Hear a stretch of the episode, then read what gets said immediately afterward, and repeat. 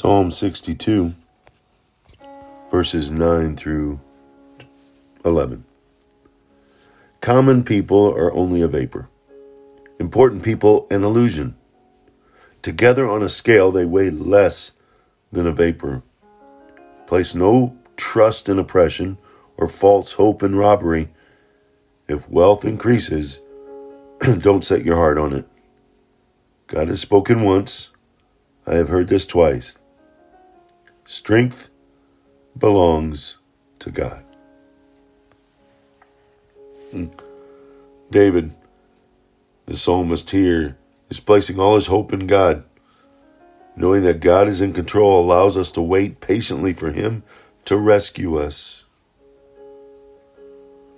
It's tempting.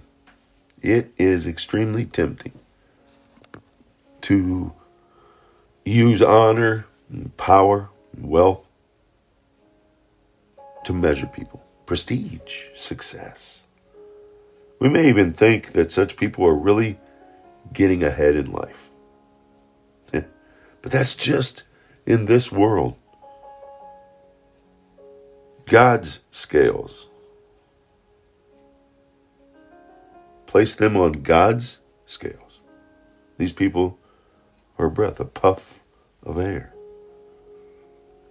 What what then? What what then in our life can tilt the scales when God weighs us? It's trusting in God and in God alone. It's working for Him. It's serving for Him. Wealth, honor, power, prestige, success add nothing to our value in God's eyes. But the faithful service, the faithful serving we do for Him has eternal value. David saw that. David continued to reach out for that. David continued to pray for that. True relief comes from an enduring hope in God's ultimate salvation. Only then, it's only then that we see our value in life.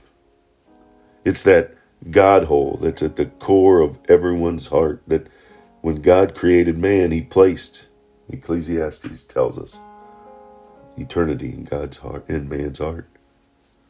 And when we try to fill that with anything else but God, it just doesn't fit. You can't fit a world shaped peg success, money, honor, wealth, you can't fit a world shaped peg in that God shaped hole. It just doesn't fit. There's not true joy. There's not trusting in God as our refuge.